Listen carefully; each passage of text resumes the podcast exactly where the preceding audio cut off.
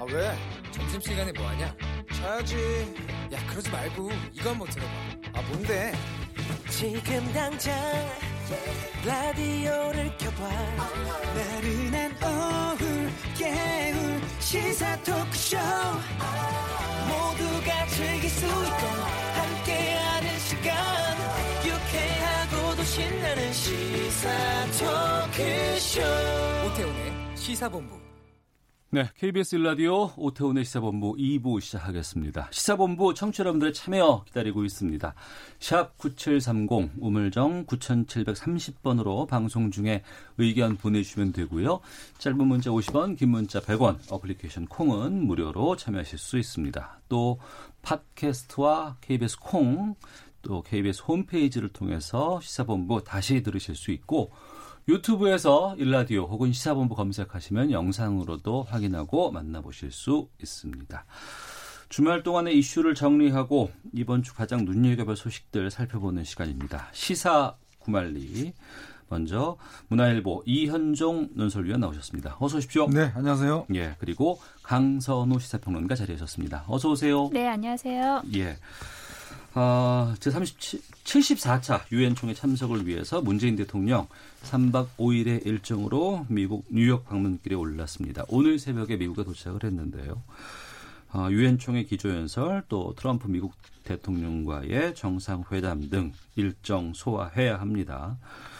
특히 이제 삼 년 연속 유엔총회 참석이라고 하던데, 어떤 이유에서 이런 결정이 나왔는지 의견부터 좀 듣겠습니다. 이현종 위원께서 네. 말씀해 주시죠. 원래 이번 유엔총회는 이제 이낙연 총리가 참석하는 것으로 내부적으로 좀 정해져 있었습니다. 예. 근데 그동안 좀 상황 변화가 좀 생겼던 것 같아요. 음. 일단 지금 백악관에 존 볼턴 국가안보보좌관이 일단 경질이 됐죠. 네. 어, 특히 이제 경질을 하면서 어, 트럼프 대통령은 우리가 리비아식 방식으로는 하지 않겠다라는 입장을 밝혔지 않습니까? 그러니까 즉 북한과 협상에 대한 어떤 새로운 변화가 생긴 것이고요. 음. 그리고 지금 이제 그 김정은 위원장이 설정한 올해 연말까지의 어떤 북미회담의 성과, 이게 이제 어떤 면에서 이제 시간이 다 오고 있지 않습니까? 거기다가 이제 트럼프 대통령이 뭔가 협상을 좀 전향적으로 진행하겠다는 의지가 있었고, 또 남북 관계가 그렇게 썩 좋지 않지 않습니까? 그런 상황에서 일단 이번에 아마 정상회담을 함으로 해서 어, 결정적으로 어떤 북미 관계 협상에 앞서서 뭔가 어떤 중재 역할을 좀 다시 해보겠다. 어. 그리고 또 우리 쪽의 어떤 입장들을 다시 한번 좀 협상의 어떤 성과를 위해서 하겠다. 아마 이런 취지로 문 대통령이 직접 이제 가신 것 같아요. 내일 새벽에 이제 한미 정상회담이 있기 때문에 뭐 그 결과를 봐야겠지만, 어쨌거나 미국에서도 이제 새로운 방법, 즉, 뉴 메소드라는 새로운 방법으로 이제 북한에 접근하겠다는 입장을 냈지 않습니까? 네. 이게 그동안 했던 방법과 뭐가 구체로 다른지는 아직까지는 모르겠지만, 어쨌거나 또 이것에 대해서도 또 북한 측에서 화답을 했어요. 이제 그런 상황이라면 아마 이번 회담은 이제 어 좀 북미 관계를 좀 촉진시키고, 음. 또 그동안 한미 간에 여러 가지 또 어떤 과제가 있습니다. 지금 방위비 분담이라든지 아마 이런 문제도 좀 포괄적으로 논의가 되지 않을까 예상을 해봅니다. 네, 강선우 평론가께서는 이번 일정 어떻게 보세요? 어, 그 기존의 이낙연 국무총리가 이제 뉴욕을 갈 것이다라는 그런 관측이 많았는데, 그 대통령께서 이제 가심으로써 저는 좀 그 포커스의 무게 중심이 좀 바뀐 것 같습니다. 음. 그 만약에 이제 이낙연 총리가 가, 가셨다면 아마도 그 대일 문제 관련해서 이제 국제 여론 움직인 던가 거기에 네. 좀 초점이 맞춰졌을 것 같은데, 그 우리 이현종 의원님 말씀하셨다시피 그 북미 관계의 어떤 움직임이 시작이 됐습니다. 그러니까 음. 미국 측에서는 미국 측 각자 조금 양보를 했죠. 그러니까 미국 측은 빅딜을 바랬는데 그건 아니다라고 해서 미국 측이 양보를 했고, 그리고 북한 측은 굉장히 탑다운 방식을 선호함에도 불구하고 미국 측이 실무회담 먼저 하자 먼저 하자 그러니까 이제 그 부분에서도 이제 북한이 조금 양보를 했고, 그래서 움직임이 시작이 됐으니 이제 문재인 대통령의 본격적인 그런 역할을 할 때가 됐다, 그렇게 판단. 판단을 한 것 같아요. 네. 근데 그 북미 간의 어떤 뭐 실무적인 면이나 그런 것도 굉장히 이슈지만, 그 가장 문재인 대통령께서 그 초점을 맞출 것은 저는 신뢰관계 회복에 있어서 어떤 역할이라고 생각을 합니다. 사실 그 실무적인 일이야 그 다음에 이제 진행이 되면 되는 것인데, 네. 그러니까 북한도 그렇고 미국도 그렇고 지금까지 북미 관계가, 그리고 비핵화가 계속 주춤주춤하는 이유가 아예 그 체제 보장을 해줄게라는 걸 못 믿는다는 거고, 그리고 음. 체제 보장을 만약에 해준다고 하면은 아 비핵화를 할 것이다라는 걸 못 믿는다는 거 아닙니까? 그럼 그 속에서 문재인 대통령의 역할은 이 둘 관계의 어떤 그런 신뢰를 회복하는 거, 구축해주는 것에 대한 큰 역할을 좀 해주셔야겠죠. 그리고 그 북한의 비핵화 의지라는 것도 사실 그 비핵화 의지라는 게 죽어 있는 어떤 그런 게 아니지 않습니까? 사실 이 의지라는 게 상대적인 것이고, 그리고 살아 움직이는 생물 같은 것인데 그걸 조금 더 촉진하는 그런 역할을 해주시리라 기대합니다. 네, 일 년 전 구월 십구일 날 어, 평양에서 공동선언 나오고 그 다음 날 아침에 백두산 올라가서 손을 네. 탁 올리면서 사진도 네. 찍고, 그때만 해도 막 곧 무언가 엄청난 변화가 있을 거라고 기대는 했었는데 그 이후에 계속 좀 좋지를 못했습니다. 특히 이제 올해 들어서는 뭐 하노이에서의 회담도 결렬되고 말았고. 음. 그나마 좀 우리가 어 기대하는 건 유월 삼십일이었나요? 그때 깜짝 그 번개로 판문점. 판문점에서 음, 이제 그렇죠. 남북미 정상이 만났었는데, 근데 이번에 이제 한미 정상이 만나는 게 이제 아홉 번째 만남이라고 그렇습니다. 하는데 볼턴이 빠진 첫 번째 만남인 것 같아요. 네. 어떤 새로운 좀 전기가 마련될 수 있을지, 아니면 새로운 어떤 결과 같은 것들, 깜짝 발표 같은 것들이 있을지에 대한 궁금증이 있는데 두 분은 어떻게 보시는지 이현종 위원께서 먼저 말씀해 주세요. 글쎄요. 어, 뭐 일단 볼턴 어, 이 보좌관이 교체는 되긴 했습니다만은 네. 어, 폼페이오 국무장관도 이야기를 하지만 어, 북한 비핵화 문제에 대해서는 이제 에프에프브이디, 즉 확실한 어떤 검증 가능한 어떤 비핵화 이 네. 문제를 계속 추진하겠다는 입장이고요. 또 특히 이제 미국 지금 조야의 반응은 트럼프 대통령이 사실 내년 대선이 있지 않습니까? 음. 대선 앞에 두고 사실은 어떤 면에서 보면 큰 성과가 없는데 사실 북한에 대해서 뭔가 어떤 그 새로운 어떤 제안을 하게 될 경우에 상당히 내부적인 반발에 부딪힐 수가 있어요. 어. 그러니까 특히 이제 지금 트럼프 대통령은 어제 뭐 자기가 임기 삼 년 동안 가장 잘한 것은 김정은과의 관계를 좋게 한 것이다라고 이야기를 하고 있지만 네. 그러나 미국 민주당이나 공화당 내부에서도 어떤 대통령이 어떤 비핵화가 없이 제재 해제를 해줄 수 있는 그런 분위기로 가기에는 굉장히 어렵다고 봅니다. 그러니까 뭐냐면 지난번 하노이 회담이 결렬된 이유가 뭐냐면 기본적으로 트럼프 대통령은 다섯 군데, 즉 영변을 제외한 다섯 군데의 어떤 확실한 비핵화, 그러니까 핵시설에 대한 이제 공개, 이걸 이제 요구를 했지 않습니까? 네. 그런 부분을 과연 그러면 이번에 북한이 얼마만큼 전향적으로 나올 것인지 그게 상당히 관건인 것 같고요. 그러면서 본다면 부분 해제, 그다음에 부분 비핵화 뭐 이런 걸로 이제 교체를 할 수 있을 텐데 문제는 이 부분 어, 제재 해제라는 게 상당히 모순적인 이야기가 있어요. 사실 지금 대북 제재가 그나마도 이제 좀 그 중국과 러시아가 지난 유엔 합의를 통해서 한 것인데 만약 여기서 조금의 부분을 해버리면 사실은 비핵화를 할 수 있는 큰 어떤 동력, 무기가 사실 상실되는 거거든요. 네. 그러면서 본다면 저는 일단 미국, 북한의 어떤 전향적 입장 변화가 없이 미국이 현재와 어떤 큰 입장 변화하기에는 내부적으로 그렇고 음. 전략적으로도 굉장히 큰 한계가 있지 않는가. 네. 아마 북한 측이 뭔가 새로운 걸 좀 들고 나와야 될 것 같습니다. 음. 이현종 논술위원께서 이런 시각 말씀해 주셨는데 여기에 대해서 강선우 시사평론가께서는 어떤 네. 의견이신지. 그 볼턴 보좌관이 물러난 것 관해서는 두 가지 해석이 가능할 것 같습니다. 네. 그 트럼프 대통령 밝혔듯이 이제 그 대북 그 비핵화 관련해서 이제 볼턴 보좌관이 리비아식 모델을 제시했는데 그게 안 맞다고 하지 않았습니까? 그래서 그거 관련된 게 하나가 있을 것 같고, 그리고 볼턴 보좌관이 뭐 물론 주된 그 임무 중에 하나가 안보, 그러니까 주, 북한의 비핵화 관련된 일이었지만 그 여러 가지 다른 국가들에 대해서도 그 외교 정책이 있지 않았겠습니까? 네. 그렇다면 말씀하셨다시피 트럼프 대통령이 지금까지 어떤 외교적 성과가 크게 없는 상황에서 그렇다면 이 책임을 누군가한테 지어올 사람이 필요했을 것 같아요. 그러니까 음. 재선 이제 본격적인 캠페인에 나가기 전에, 그러니까 책임은 책임대로 이제 지우고 좀 심기일전해서 내가 외교 정책을 이렇게 새롭게 나가겠다. 그래서 그런 의미로 좀 볼턴 보좌관이 물러난 게 좀 상징이 있을 것 같고요.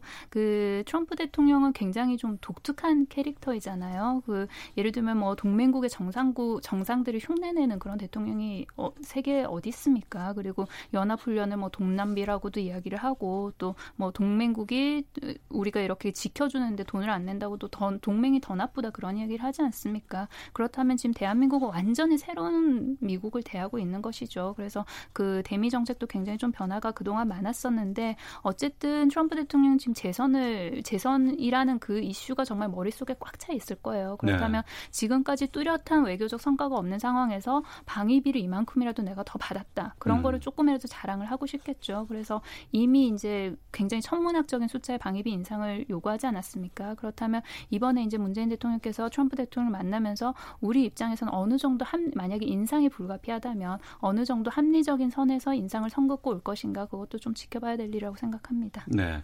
삼박 오일간의 일정으로 알고 있습니다. 어, 한미 정상회담이 있고 또 유엔 총회 연설도 있고 그럼 이 부분에서 이제 북미 관계뿐만 아니라 더 챙겨볼 것이 방금 말씀하셨던 그 우리와 미국과의 그 방위비 분담금 문제라든가 거기다가 이제 또 지소미아 종료 관련된 문제도 있을 수 있을 것 같고 또 한일 관계 상당히 좀 불편한 상황인데 이거 어떻게 돌파할지도 좀 있을 것 같고 또 뭘 챙겨봐야 될지 궁금하기도 하거든요. 어떤 게 뭐 새로운 게 있을 거야? 아니면 북미 관계에 집중할 건가? 어떻게 보세요? 그 정상회담의 주된 의제는 북미 관계가 될 거라고 생각을 합니다. 네. 그 어떻게 이제 지금 움직임이 딱 시작이 되지 않았습니까? 음. 그 실무자들끼리 이야기가 오고 가고 있고 그리고 미국도 앞서서 말씀드렸다시피 한 발 양보했고 북한도 한 발 양보를 했으니까요. 그래서 그 평화 비핵화에 대한 테마가 주로 이룰 것 같고 예. 그리고 일본과의 관계에 있어서 지금 뭐 미국이 직접적으로 뭐 관여를 하거나 그러고 있지는 않은 상황이에요. 근데 다만 이 상황에서 미국이 어떤 실무적인 역할을 해준다기보다 음. 어쨌든 국제 여론을 끌고 가는 건 미국입니다. 그렇다면 우리한테 유리하도록 국제 여론이 움직일 수 있도록 그렇게 미국을 설득해 나가는 그런 자. 작업이 필요하겠죠. 네, 이현종 논설위원께서는요. 그러니까 이게 원래 유, 그 단독 회담, 어떤 정상적인 정상회담 예. 그럴 때는 꽤 이제 시간도 많아요. 음. 또 정상회담도 하고 확대 정상회하고 또 뭐 친교 만찬 뭐 이런 등등 하는데 보통 이런 국제 회의가 있을 때의 회담은 거의 스탠딩 회담입니다. 아, 그러니까 다양한 실제, 사람들을 만나야 그렇죠. 되니까. 왜냐하면 예. 우리 대통령 일정이 많지만 특히 뭐 트럼프 대통령 일정이 빡빡하게 있어요. 그러니까 회담 시간이 길어봤자 삼십 분에서 한 시간입니다. 네. 그러니까 그 시간 안에 모든 걸 논의할 수가 없어요. 음. 그러니까 그렇다 본다면 이번에 어떤 일정 자체를 보면 그 다양한 주제를 하기에는 어려울 겁니다. 네. 그러면 아마 북미 관계라든지 뭐 제가 볼 때 한미 방위비 분담도 크게 이야기 나오지가 않을 거예요. 왜냐하면 음. 이거는 나중에 실무선에서 뭔가 이야기 있지 대통령 선에서 지금 이야기를 해버릴 수 있는 상황은 아니거든요. 네. 그런 문제 보면 지금 이번 회담에서는 북미 관계 정도만 사실 이야기를 하더라도 음. 시간이 뭐 통역 끼고 하면 굉장히 부족한 게 사실입니다. 아마 다양한 주제를 이야기하기는 굉장히 어려울 겁니다. 네, 문화일보 이현종 논설위원 또 강선우 시사평론가와 함께 말씀 나누고 있는데요. 다음 주제로 좀 넘어가 보도록 하겠습니다. 오늘 아침에 조국 장관이 출근을 하자마자 검찰이 방배동 자택을 압수수색했습니다. 이번 압수수색이 뭘 의미하는지에 대해서 많은 분들이 궁금해하기도 하고 놀라워하기도 했습니다. 이현정 논설위원께서 네. 먼저 좀 짚어주시죠. 일단 압수수색이 됐다는 것은 법원에서 영장을 발부했다는 의미입니다. 네. 즉 압수수색도 보면 뭔가 목적을 적시하게 돼 있죠. 그러면 거기에서 법원에 판단을 해서 아 이게 타당한가를 여부를 놓고 이제 영장을 발부할 수도 있고 기각할 수도 있어요. 얼마 전에 조국 그 장관에 대한 금융계좌에 대한 영장이 신청이 됐었는데 이게 이제 발부가 가, 저 기각이 됐어요. 네. 이제 그런 상황을 보면 음. 지금 조국 장관 집에 대한 영장을 발부했다는 것은 법원도 어느 정도 이런 어떤 혐의에 대해서 인정하고 있다는 의미일 것이고요. 예. 지금 뭐 다 거의 다 했습니다. 이 음. 영장 그 압수색을 다 했는데 마지막으로 이제 조국 장관 집이 남아 있고. 또 하나 남아있는 게 뭐냐면 조국 장관 가족의 스마트폰이 남아있습니다. 네. 자, 이 두 가지가 지금 가장 핵심적인 남아있는 건데요.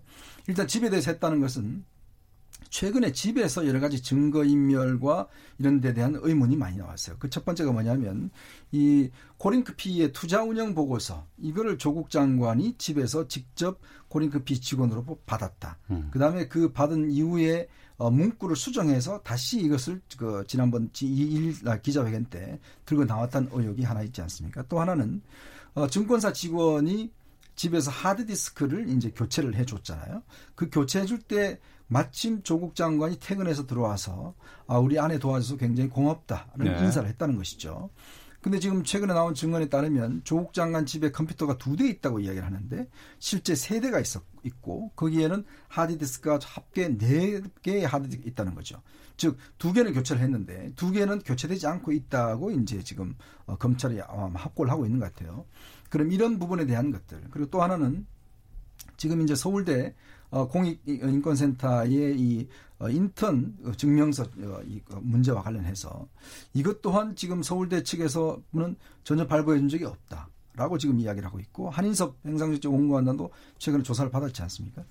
그럼 과연 그럼 이건 어떻게 만들어졌냐? 지금 검찰이 지금 언론 보도에 따르면 검찰이 이미 제출받은 하드디스크에서 그 이 피디피가 남아 그 피디에프가 남아 있다는 거죠. 그 표창 이제 영, 이 인턴 증명서에 대한, 그리고 또 단국대 장모 교수의 아들 것도 있다는 것이거든요. 그러면 이거는 혹시나 집에서 뭔가 만들어졌지 않았을까라는 이제 의문. 음. 아마 이런 것들을 풀기 위해서 검찰이 일단 영장을 신청을 했고 아마 됐는데 이게 뭐 법무장관으로서는 사상 처음이라고 합니다. 네.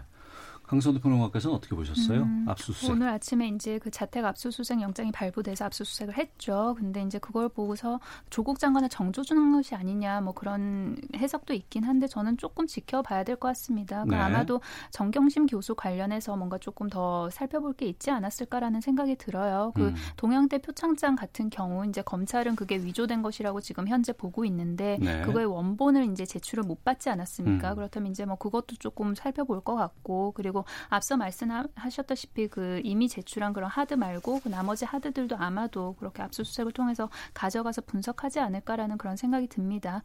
앞서 말씀하셨던 그 한투 피비 직원이 이제 그 뭐 조국 장관이 보고 고맙다 그렇게 이야기를 했는데 단순히 그것만 보고서는 왜 고맙다고 했는지는 아직 모를 일이잖아요. 그래서 그 수사를 통해서 어떤 조국 장관이 직접적인 관여 정도나 뭐 책임이 있는지 없는지는 앞으로 조금 더 지켜봐야 될 것 같고요. 네. 그리고 그 은용 보고서 문구가 이제 수정이 됐다는 거잖아요. 그 전체가 네 개가 발견됐는데 세 개는 없었고, 그러니까 음. 보고를 받, 블라인드 펀드이기 때문에 보고를 받지 않게 돼 있다는 그 그런 게 없었고. 운영보고서라고 하면은 사모펀드 관련된, 관련된 투자 의향 보고서. 그렇죠. 그런데 예. 나머지 하나에 있었는데, 그러니까 그 언론 보도에는 정경심 교수가 그걸 요청을 해서 그 기자 간담회 이전에 넣었다고 했는데 그것도 좀 과정을 따져봐야겠죠. 이제 한쪽 측의 주장만 들은 거 아닙니까? 그렇다면 만약에 구두로는 뭐 그런 내용이 있었는데 그 페이퍼로 빠져 있던 부분 보완을 한 것인지 아니면 정말로 새롭게 그런 문구를 넣은 것인지 그거는 차차 조금 밝혀져야 될 것 같고요. 그리고 그 정경심 교수가 받고 있는 그런 여러 가지 의혹 중에서 이제 검찰은 그 사모펀드 관련해서 정경심 교수가 뭐 횡령을 한 걸로 지금 보고 있는 그런 상황 아닙니까? 그렇다면 그거 관련해서도 이제 뭐 집에 있는 페이퍼로 된 자료라든지 아니면 나머지 하드를 통해서 분석을 할 텐데, 근데 지금까지는 정경심 교수의 입장은 그 나는 단지 돈을 빌려줬을 뿐이라는 거거든요. 네. 그렇다면 이제 횡령에 대한 게 성립이 되려면 횡령을 정말 도왔거나 그런 구체적인 행위가 나와야겠죠. 그렇다면 그 구체적인 행위에 대해서 아마도 압수수색을 통한 그런 증거를 찾으려고 하지 않을까라는 음. 그런 생각이 들고요. 그리고 또 자본시장법 위반 관련해서는 단순히 그 투자자가 어떤 경영에 대해서 서로 이야기를 나누거나 아니면 뭐 관여를 했다거나 그것만으로 자본시장법을 크게 위배했다는 그런 혐의로 보기는 어려울 것 같고, 그러니까 뭐 예를 들면 차명 보유를 했다거나 아니면 허위 공시를 했다거나 주가 조작을 했다거나 거기에 정경심 교수 가 직접적으로 관여가 된 그런 정황이 나와야 될 텐데, 네. 근데 차명 보유 같은 경우는 그 정경심 교수는 또 다시 이제 돈을 빌려줬을 뿐인 그런 상황이잖아요. 아직까지는. 그렇다면 검찰 쪽에서 보고 있는 그런 차명 보유 관련해서도 아마 압수수색을 통해서 좀 증거를 확보하려는 게 아닐까 그런 생각이 듭니다. 네, 케이 팔공구칠님께서는 어, 검찰 응원한다는 문자 보내셨어요. 의혹이 있으면 수사해야 수사하고 진실을 밝혀야죠. 검찰 잘하고 있습니다. 이런 문자 보내주셨고, 일구육칠님께서는 문제가 있으면 수사하는 것은 맞습니다. 하지만 이번 조국 법무부 장관 관련 수사는 검찰 개혁을 저지하려는 의도가 아닌지 의심스럽습니다. 아, 검찰은 누가 견제하고 조사하나요? 이렇게 또 의견도 보내주셨는데, 아마 팔월 이십칠일인가요? 이때 검찰이 이제 그렇죠. 그 부산 쪽에 의전원 압수수색하면서 이제 검찰이 이 조국 법무부 장관 임명과 관련해서 이제 뛰어들기 시작했습니다. 그리고 지금 기소를 한 것은 구월 육일 그 청문회가 거의 끝날 쯤에 기소가 그렇죠. 된 게 한 건이 있고요. 이게 언제까지 어떻게 갈까요?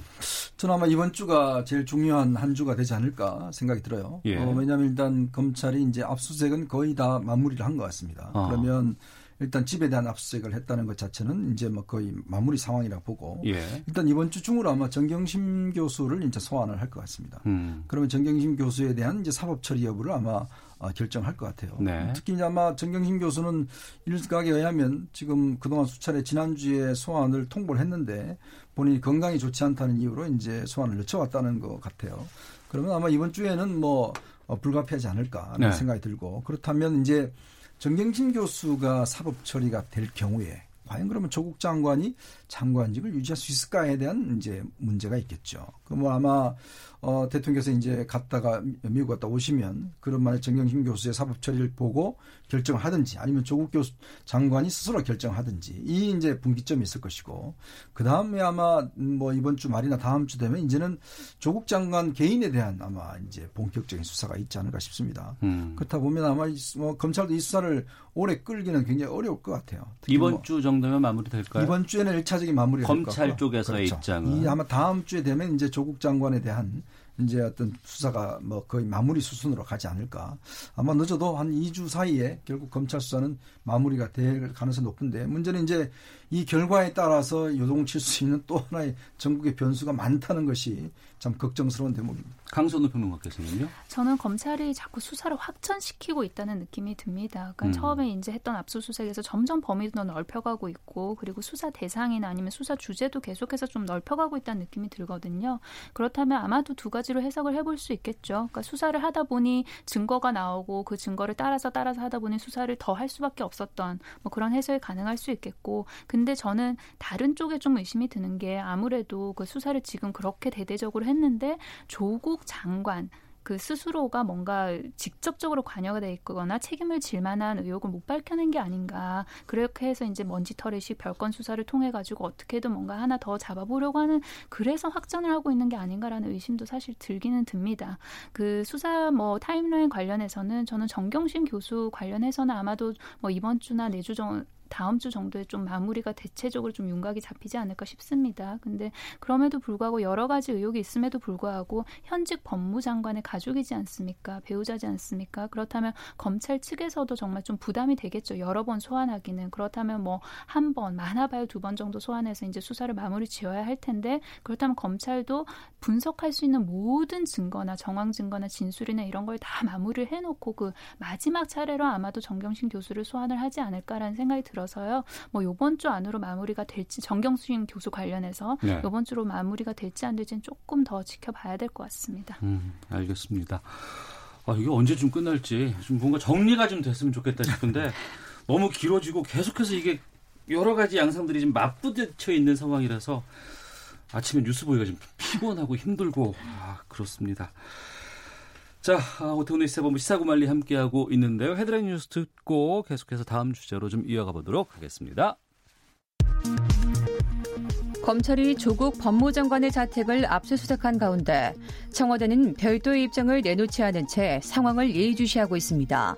한편 강기정 청와대 정무수석은 자신의 페이스북에 글을 올리고 누가 뭐래도 지금의 시간은 한반도의 미래를 함께 만들어가는 데 진력할 때라고 밝혔습니다. 역대 두 번째 패스트트랙 지정 법안인 유치원 삼 법이 계류 마지막 날까지 법제사법위원회에서 심사 일정을 잡지 못해 상임 및 논의 없이 내일 국회 본회의에 자동 상정돼 표결에 붙여집니다. 지난달 십사일 시작된 분양가 상한제 시행령 개정안의 입법 예고 기간이 오늘로 종료됨에 따라 분양가 상한제의 민간 적용이 다음 달 예정대로 이뤄질지 관심이 쏠리고 있습니다.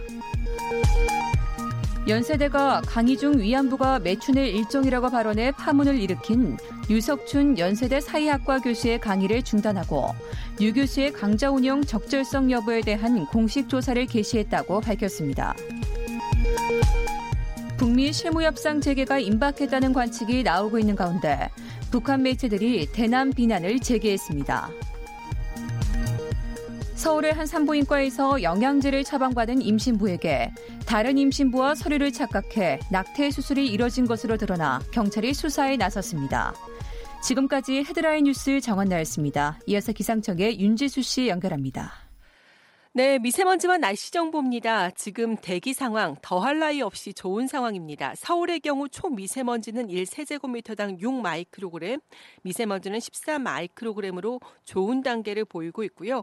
어디랄 것도 없이 전국적으로 좋은 단계를 보이고 있고 특히 세종 지역이 아주 깨끗한 공기를 보이고 있습니다. 내일도 대기 확산이 원활하기 때문에 전국적으로 보통이거나 좋은 단계를 계속할 것으로 예상됩니다. 오존 상황도 오늘 보통 단계를 이어가겠습니다. 태풍이 물러나고 오늘 우리나라는 중국 북부 쪽에 위치한 고기압 가장자리에 들면서 지금 서쪽 지역부터 구름이 차츰 걷히고 있습니다. 하지만 강원 영동 일부 지역과 남해안 지역은 빗방울이 떨어지거나 비가 조금 내리고 있는데요. 강원 영동 지방과 울릉도, 독도는 오늘 오후까지는 비가 조금 내릴 것으로 보이고 예상 강우량 오 밀리미터 미만을 내다보고 있고요. 남해안 지역도 빗방울 정도에 그칠 것으로 보입니다. 한편 약한 기압골의 영향을 받는 경상도 지역, 늦은 오후부터 밤사이에 빗방울이 조금 떨어질 것으로 보이는데 우산이 필요한 정도는 아닐 것으로 보이고요. 화요일인 내일은 전국적으로 맑고 새벽부터 아침 사이 내륙 지역 안개 정도만 예상되고 있습니다. 한편 울릉도, 독도에는 지금 강풍 경보가 발효 중이고 오늘 울릉도, 독도 뿐 아니라 동해안 지역도 계속해서 바람이 좀 더 강한다는 점 염두에 두시는 것이 좋겠습니다. 오늘 낮 최고 기온은 서울과 세종, 대전이 이십오 도, 광주, 제주 이십사 도, 대구, 부산, 울산 이십삼 도, 강릉 이십 도로 어제보다는 기온이 높겠고요. 당분간 일교차 큰 날씨가 쭉 이어지고 특히 내일 아침은 오늘 아침보다 이 도에서 오 도가량 기온이 더욱 떨어지면서 쌀쌀한 곳도 많겠습니다. 지금 서울 기온은 이십삼 점 구 도, 습도는 삼십육 퍼센트입니다. 지금까지 미세먼지와 날씨 정보였습니다. 다음은 이 시각 교통 상황 알아보겠습니다. 케이비에스 교통정보센터의 김민희 씨입니다. 네, 점심시간을 지나면서 도로 정체는 짧아졌지만 여전히 돌발 구간 중심으로는 더딘 흐름 이어지고 있습니다. 남해고속도로 순천 쪽으로 광양터널 부근 이 차로에서는 여전히 사고 처리 작업을 하고 있는데요. 사고 구간이 구분길인 만큼 더욱 주의해서 지나셔야겠습니다. 순천 완주고속도로 완주 방면 상관 부근 이 차로에는 고장난 차가 서 있습니다. 중부 내륙고속도로 창원 쪽으로 여주 일대의 정체가 지금도 심한데요. 이는 작업 여파입니다. 일 차로를 막고 도로 포장 작업을 하고 있어서 여주 분기점에서 감곡 사이 지나는 데만 사십 분 가까이 걸리고 있습니다. 미리 이천 나들목에서 삼 번 국도로 갈아타시거나 여주 나들목에서 삼십칠 번 국도를 이용하시는 게 좋겠습니다. 반대 양평 쪽으로 충주 분기점 부근 갓길에서는 고장난 화물차를 처리하고 있습니다. 케이비에스 교통정보센터였습니다.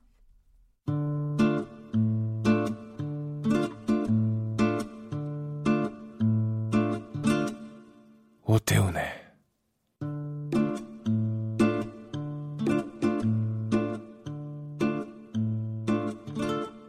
시사본부. 네, 시사본부 월요일의 시사구말리 이현종 문화일보 논설위원, 강선우 시사평론가와 함께하고 있습니다. 청취자 칠오칠일 번님께서는 검찰 수사를 받고 있는 사람을 법무부 장관으로 애초에 임명한 것이 잘못입니다 라고 의견 주셨고, 일삼오팔 님께서는 나경원 원내대표의 아들 대학 입학하는 과정에 여러 의혹은 왜 압수수색가 납니까? 최혜자님은 조국 장관과 부인, 나경원 원내대표, 장제원 의원 모두 철저히 조사해야 합니다라는 의견을 주셨습니다. 그래서 어, 자연스럽게 이쪽으로 가보겠습니다. 홍준표 자유한국당 전 대표가 나경원 현 원내대표를 겨냥해서 사퇴를 요구했고, 그리고 어제는 원정출산 의혹까지 거론을 했습니다. 과거 일억 피부과 파동을 연상시킨다. 아들 이중국적 여부를 밝히라. 이렇게 촉구를 했는데, 나경원 원내대표가 갑작스럽게 지금 등장을 한 이 이중국적 논란, 아들이죠. 이게 어떤 건지를 좀 짚어봐야 될 것 같습니다. 이현정 논설위원께서. 네. 예. 지금 뭐 일단 일각에서 이제 나경원 대표가 자녀가 두 명 있어요. 네. 어, 그 중에서 이제 아들이 어, 일단 출산 자체를 이제 해외 원정 출산을 했다. 해외에 음. 있는 뭐 한 어, 그, 이제, 이, 저, 이, 요양원이라고 합니까? 이제, 여기 나, 낳고 난 다음에, 거기서 이제 원정 출산을 해서, 지금 현재 이 아들. 산후조리원. 예, 산후조리원. 예. 이, 그, 같은 경우는 이제 미국의 그, 뭐, 명문대학교에 다니고 있어요. 이제 그러다 보니까 그 문제를 일부 언론에서 제기를 했고, 그 다음에 그걸 이제 홍준표 전 대표가 이 문제를 또 들고 나오니까. 예. 이게 사실 뭐 야당, 여당도 아니고, 음. 당 내부에서 이 문제를 들고 나오니까, 이제 민경욱 의원이 무슨 소리냐, 지금, 어, 내부에 총질하는 것이냐, 이렇게 반발을 하고 있는 것 같아요. 지난번, 주말 집회 때도 나경원 대표가 우리 원래 아들 낳을 때 그 원래 부산에 근무를 하다가 친정이 서울에 와서 서울에 있는 병원에서 낳았다. 그러니까 이건 원정 출산도 아니면 서울에 원정 출산한 것이고 실제로 이중국적도 아니다. 아, 그리고 그 산후조리원 같은 경우는 그때는 있지도 않았다. 라고 지금 해명을 하고 있습니다. 나경원 대표가. 그렇죠. 예. 그렇다고 보면 뭐 이 해명이 맞다면 좀 뭐 이거는 근거 없는 의혹 제기라고 보여져요. 음. 근데 문제는 이게 지금 당내에서 왜 이 문제를 제기했을까. 예. 이게 이제 당 내분과 관련해서 좀 의미가 있는 게 아마 최근에 이제 홍준표 전 대표가 조금 마음이 급하신 측면이 좀 있는 것 같습니다.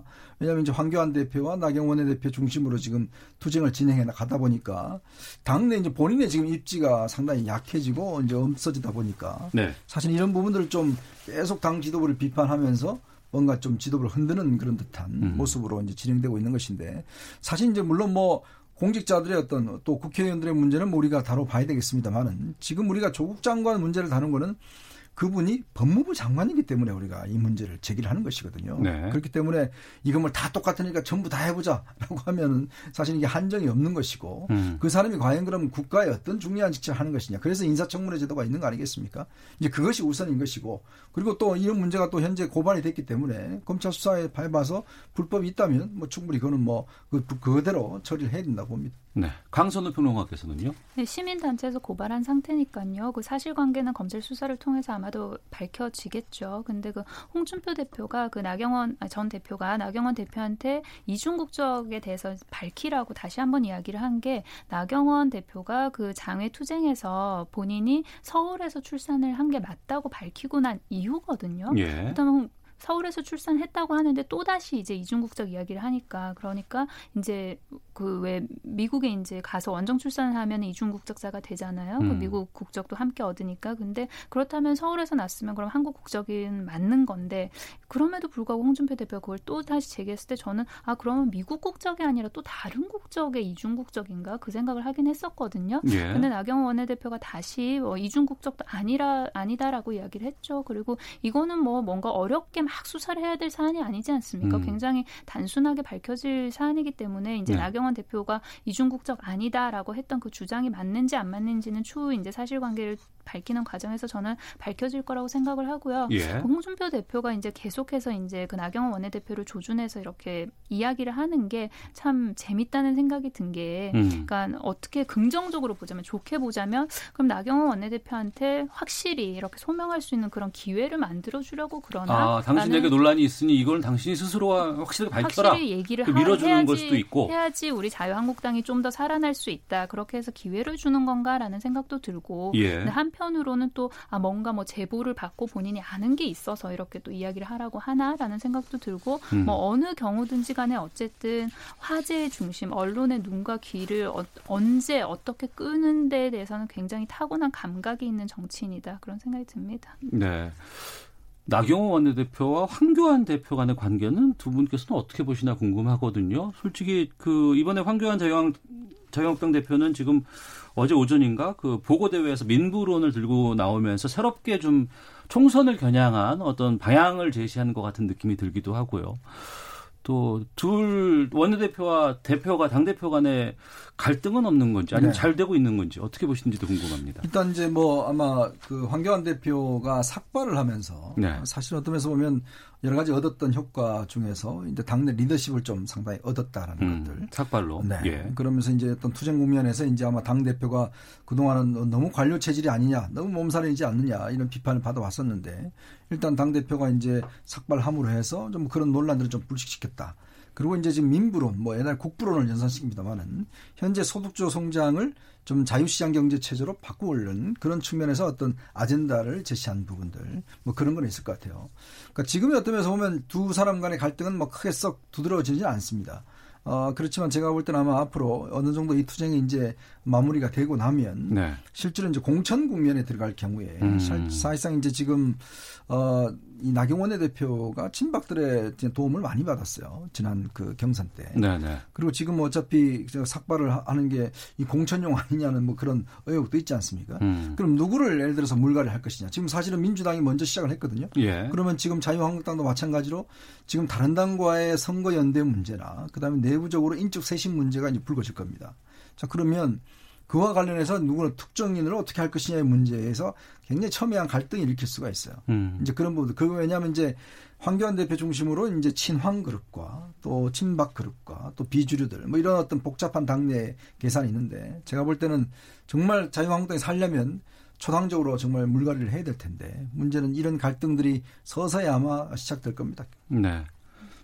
강선우 평론가께서는요? 현재까지는 역할 분담을 하고 있는 것 같아요. 나경원 음. 원내대표 이제 원 내니까 아무래도 또 원내대표니까. 근데 또 황교안 대표는 원 외지 않습니까? 당대표인데도. 그러니까 좀 역할 분담을 적절히 하고 있을 것 같은데 이제 총선 다가오면서부터 그 갈등이 수면 위로 올라올지 아니면은 뭐 계속 잘 끌고 갈지는 좀 지켜봐야겠죠. 그 황교안 대표가 이야기했던 그 민부론을 들으면서 저는 참 이 네이밍을 못한다. 어, 그러니까 이 이름 정, 짓기를 잘 못한다. 예, 그러니까 예. 이 정책이 정말 날 것으로 나오면은 이렇게 잘 안 됩니다. 그러니까 포장을 잘 해서 나와야 되는데 지금 뭐 조국 장관의 논란에 이어서 가장 화두는 개혁이잖아요. 음. 그렇다면 그 최소한 이름에 개혁 두 글자는 좀 들어갔어야 되지 않나. 그 내용의 뭐 현실성이나 이런 건 차치하고서라도 네. 그래서 뭔가 국민의 관심을 끄는 거에서부터 지금 좀 약간 전혀 정비가 안 돼 있다라는 생각이 들고 그리고 황교안 대표가 이 대안 내놓는 거에 대해서 계속해서 내놓겠다고 말만 했었어요. 그러니까 음. 그 당시 팔 일오 대통령의 그 광복절 축사 이전에 팔월 십사일에 대국민 담화를 했었죠. 그때도 뭐 대안이 목전에 있다라고 얘기를 했었고 그리고 앞서서 대통령과 야당 대표들이 아, 당 대표들이 만났을 때도 아 대안은 금방 나올 거다, 곧 나올 거다 이야기를 했는데 이제 어제 드디어 경제 관련 이야기를 했는데 저는 뭐 그 제시한 스무 가지 중에서 뭐 현실적으로 이게 실현 가능한가도 그렇고 그리고 뭔가 좀 새로운 거는 거의 없었다는 그런 생각이 들고요. 그리고 네. 그 발표하는 방식에 대해서 뭔가 뭐 좀 화제성을 불러일으켰다고도 하는데 사실 그게 뭐 새롭게 다가오거나 뭔가 이렇게 굉장히 관심을 끌만한 그런 획기적인 방법은 아니었던 것 같거든요. 그래서 그 정말 정말로 진정한 그 대안 야당으로서 그런 모습을 보여주려면 조금 더 노력을 기울이셔야겠다라는 그런 생각이 듭니다. 네. 어, 정치 관련된 여러 가지 이슈들 다루다 보니까 저희가 놓친 게 지금 국회 일정이 지금 진행이 되고 이십 대 마지막 국회인데 전혀 못 다뤄봤거든요. 이십 대 마지막 그 정기국회 임하는 일정들에 대해서 어떻게 지금 보고 계실지 간단히 뭐 짧게 뭐 한 한 이십 초씩 좀 시간 드리도록 하겠습니다. 네, 지난 뭐 이십육일부터 대정부 질문이 사 회에 걸쳐 진행이 되고요. 그리고 네. 다음 달 시월 이일부터 이십일일까지 국정감사가 됩니다. 그리고 못했던 대정부 질문은 이제 이십팔일 날 교섭단체 음. 대표연설은 이제 시작이 되는데 저는 뭐 한 치 앞을 못 내다보는 거 아닌가. 만약에 네. 이제 조국 장관이 수사 결과에 따라서 어떤 식이 될 경우에 이거는 지금보다 아까 뭐 지겹다고 얘기하셨는데 더 지겨운 상황으로도 갈 수가 있다. 음, 국회도 계속. 그렇죠. 왜냐하면 더 큰 문제로 더 발전할 수가 있다. 수사 결과에 따라서. 그래서 뭐 이 일정은 현재로서는 저는 크게 의미는 없는 것 같습니다. 네. 지금 현재 예정되어 있는 국감을 아마 자유한국당은 조국 장관의 이슈로 끌고 가고 싶어 할 것 같아요. 그런데 어. 안 그랬으면 좋겠다는 생각이 드는 게 조국 장관의 어떤 거취 관련 이미 서초동으로 넘어갔습니다. 그리고 그 넘긴 장본인들이 자유한국당이에요. 고발하지 않았습니까? 음. 그렇다면 그거는 그거대로 두고 지금 수없이 계류 중인 민생법안, 개혁입법을 하는데 좀 애를 써주셨으면 좋겠다라고 생각합니다. 알겠습니다. 자, 시사구말리 이현종 문화일보 논설위원 강선우 시사평론가 두 분과 함께 말씀 나눴습니다. 두 분 오늘 말씀 고맙습니다. 네, 네 고맙습니다. 고맙습니다.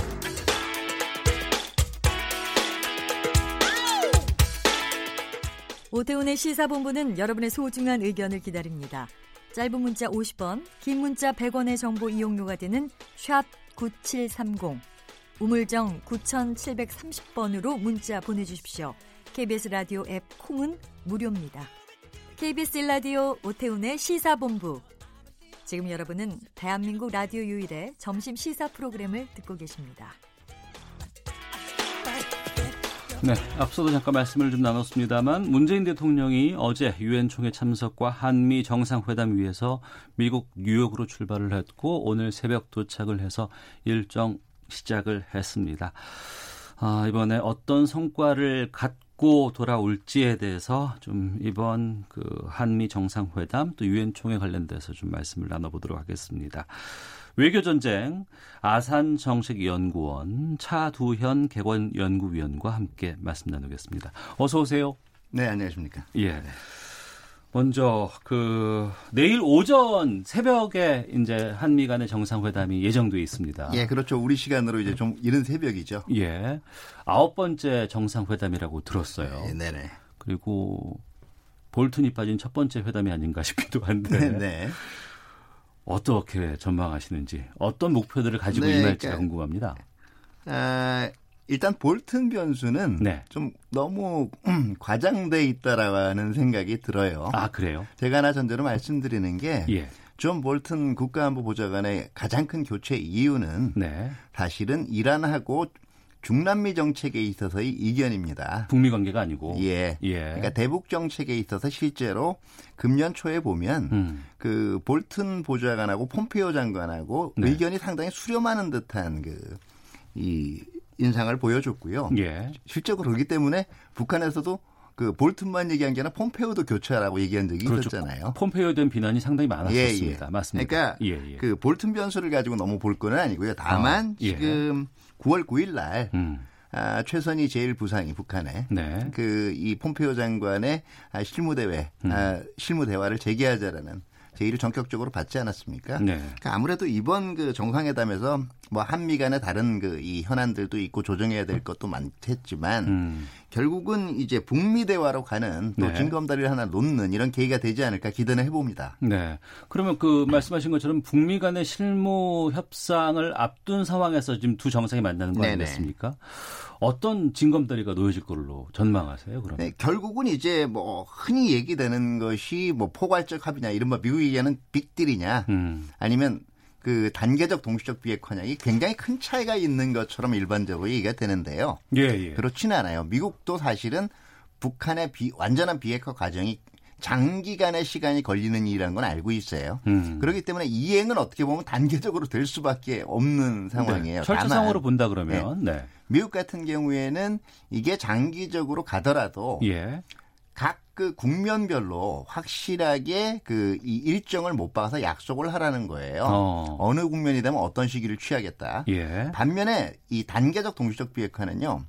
처음에 이제 어느 정도의 그 이 합의를 실천하고 난 이후에 그 다음에 하는 거 봐서 이런 뉘앙스가 상당히 강해요. 아. 그렇기 때문에 사실은 예. 단계적, 동시적, 포괄적 이런 용어가 중요한 것이 아니라 예. 실질적으로 비핵화, 그래서 로드맵이라는 얘기가 나오는 건데 음. 비핵화 일정과 관련돼서 얼마만큼 상대방의 구속력 있는 그 약속을 그 담아내느냐. 네네. 그리고 그 약속을 지키는지 안 지키는지 이제 검증 문제가 있죠. 네네. 이걸 어떻게 안에다 포함시키느냐. 음. 그래서 최종 또 하나는 최종적으로 그 상황이 달성됐을 때 이제 북한이 다시 한번 핵 개발을 할 여지라는 건 없어지는 거냐. 네. 아니면 어느 정도 그래도 그 여지가 남는 거냐. 예, 예, 예. 이런 거에 대한 차이가 있는 건데 어. 아무래도 지금 그 아마 하노이 때부터 다시 시작할 수밖에 없을 것 같아요. 아, 이른바 지난 예. 이월에 있었던 하노이에서 그렇죠. 회담 결렬된 상황에서 먼저 예. 제시된 양쪽의 합의안들. 예, 예, 예. 네. 조건이 하늘에서 떨어질 수가 없는 거 아니에요. 그렇겠죠. 그때 예, 안 예. 맞았던 조건을 맞추는 건데 예. 미국의 입장에서는 둘을 제시를 한 거란 말이에요. 아예 어. 처음에 그러면 그 상징적으로 몇 가지 중요한 조치들을 주고 받고 그 다음에 비핵화에 대한 이제 약속들이 이루어지는 그게 이제 영변. 예, 예. 영변 플러스 예, 알파라고 플러스 얘기를 했었죠. 알파였죠. 예, 예. 아, 반면에 북한 같은 경우에는 이제 민생과 관련된 오 대 제재인데 미국은 이게 사실상 전면적인 제재 해제라고 본 거고요. 음. 그것부터 풀고 시작하자라는 거였거든요. 그런데 네. 미국이 하노이에서 생각한 체제 안전 보장 조치라는 거는 음. 사실은 이제 종전선언이라든가 미북 관계 정상화였단 말이에요. 그러면 네. 결국은 북한이 만약에 움직인다면 음. 뭐 제재가 조금 단계적으로 해제되더라도 일단은 그 관계 정상화라든가 네. 이런 데 대한 성과가 있게 되면 영변 플러스 알파의 조치를 약속을 하는 거고 만약에 더 좋다면 여기 이제 검증 정도가 들어가는 거고 예. 미국이 움직인다면 어. 뭐 제재까지도 처음에 일정 부분 예. 뭐 트럼프 대통령도 얘기를 했지만 스냅백이라 그래가지고 약속 어겼을 때 다시 돌아가는 어. 그런 조치를 전제로 그 이 어. 기존의 입장에 좀 변화가 있지 않을까 하는 건데 그 사이에서 중재안이 만들어질 수가 있겠죠. 예. 어. 그럼 차두현 연구위원께서 보시기에는 우리 문재인 대통령과 어, 트럼프 대통령 간의 정상회담 안에서 그 중재안의 일정 정도 결과 같은 것들도 아니요, 좀 나올까요? 정상회담 성격상 지금 나오기가 힘든 것이고요. 어. 그리고 이게 지금 그 이제 우리 시간으로 내일 새벽 하루 이루어진단 말이에요. 네네. 그 의제들이 완전히 접근되기에는 우리가 음. 중재안을 뭐 자세하게 구구 그거는 아마 대체적으로 기존보다는 조금 더 융통성 있는 입장을 취하기로 합의했다. 네. 만약에 이런 그 정 뭐 과연 어느 식으로 정상회담 결과가 발표될지 모르겠어요. 공동 이제 언론 발표문이 될 건지 공동 기자회견이 될 건지 네. 아마 서명문까지 나오지는 않을 것 같은데요. 어, 예. 그걸 보고 싶, 짐작을 할 뿐이고 나머지는 사실은 그걸 중심으로 해서 음. 그 한미 간에 그 이 외무장관이라든가 아니면은 우리의 한반도 평화교섭본부 그다음에 미국의 이제 그 이 대북정책 특별대표 간의 어떤 협의 네. 이런 걸 통해서 안이 구체적으로 나오지 않겠느냐 하는 거고요. 음. 더 중요한 건 사실은 그렇게 나와서 절충안이 나온다고 해도 북한이 또 그걸 받느냐예요. 그렇죠. 핵심은 그거였네요. 예. 그러면 자연스럽게 북미 실무 협상이 언제쯤 다시 재개가 될까에 대한 궁금증들이 좀 있거든요. 어떻게 전망하십니까? 지금 최선희 부상이 얘기했던 건 구월 하순에 열자라고 얘기했던 건 북한, 북한도 나름대로 보관이 있는 거거든요. 그때까지는 네. 좀 열려야 된다라는 거기 때문에 제가 보기에는 지금 유엔 총회가 끝나고 난 이후에 음. 그 어쩌면 유엔 총회 지금 기간 중에도 뭐 뉴욕 채널 등을 통해서 협의가 이루어질 수가 있고요. 네. 그러니까 최선희의 말을 반출해봐야 돼요. 구월 음. 말까지 어떤 구월 말이나 시월 초까지 어떤 실무 협상이 되지 않으면 이게 생각보다 또 난항이 길어지는 거예요. 네. 원래 우리가 유월 삼십일 날 어. 판문점에서 남북미 정상이 회동을 했을 때 예. 그때 삼 주 이내로 실무 협상한다 그랬었잖아요. 그랬죠. 예. 근데 예. 벌써 지금 이, 삼 주 내로 하겠다고 분명히 예, 공언을 정상들이 했잖아요. 예. 예. 근데 지금 세 달이 흐른 거거든요. 그러네요. 그렇기 때문에 사실 중요한 거는 의제가 접근되느냐 아니냐는 음. 발표된 공언대로 대충 일정을 쫓아가느냐 안 쫓아가느냐를 지켜보면 자동 자연스럽게 나와요. 그러니까 그동안 의제 절충이 안 됐다는 얘기거든요. 삼 개월 동안도. 네. 이제 한번 봐야죠. 어. 이게 이루어질 수 있나. 그러면 또 하나 좀 질문 드려볼게요. 네. 그 트럼프 대통령의 재선에 대해서 이 북한 관계가 상당히 좀 의미가 있는 있다라는 시각이 있고. 예. 또 그 재선을 위해선 어, 김정은 위원장도 올 연말까지 우리가 좀 해보겠다 뭐 이렇게까지 얘기했던 것이 있습니다. 네네. 그건 재선과 시기와 관계가 돼 있기 때문에 연말까지라는 뭐 그런 것을 못 박았다라는 분석도 있는데 올해 안에 북미 제삼 차 정상회담이 이루어질 가능성은 어떻게 보세요? 그 실무협상 결과를 봐야 되겠는데 저, 저는 사실은 가능성 좀 낮게 봐요. 낮게 보세요. 트럼프 대통령은 여지를 주면서도 아직은 어. 시기가 이르다라고 얘기를 했거든요. 예. 그 미국의 국내 정치 변수를 지금 미국 간에 이제 뭐 안 그 연관시켜서 어, 생각을 안 할 수가 없는데 하노이 회담 결렬 직후에도 그렇고 우리가 너무 음. 미국의 대외 정책에 있어서 북한 문제라는 걸 좀 크게 보는 것 같아요. 물론 우선순위가 높게 올라온 건 없겠지만. 맞는데요. 네네.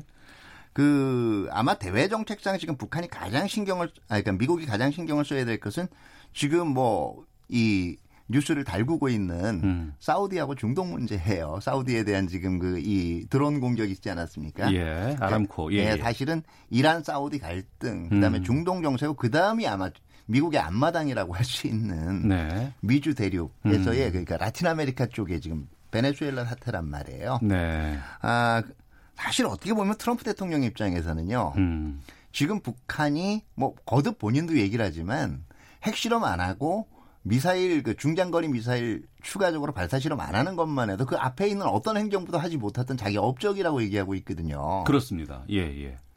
이 이상 어. 그 더 나가지 않게 관리만 하고 있어도 상당히 성공적으로 대선을 일 수, 이끌 수 있다라고 생각을 하는 건데. 아, 북한 문제가 트럼프에 있어서 커다랗게 어떤 걱정이 되거나 문제가 될 상황이 현재까지는 발생하지 않고 있으니까. 만약에 이제 대선 전에 예, 예. 실질적으로 어떤 뭐 핵실험 새로운 길을 정말 또 간다든가 그러면 예, 예. 그때는 봐야 되겠지만 어. 지금 그런 상황을 안 만들기 위해서 계속 대화 모멘텀을 얘기하고 우리 분위기가 좋다 이렇게 얘기를 하는 거예요. 그러네요. 역으로 예. 얘기하면 음. 만약에 그 행동 하게 되면 음. 돌이킬 수 없는 길을 간다라는 걸 우회적으로 얘기를 하기도 하는 거고요. 예.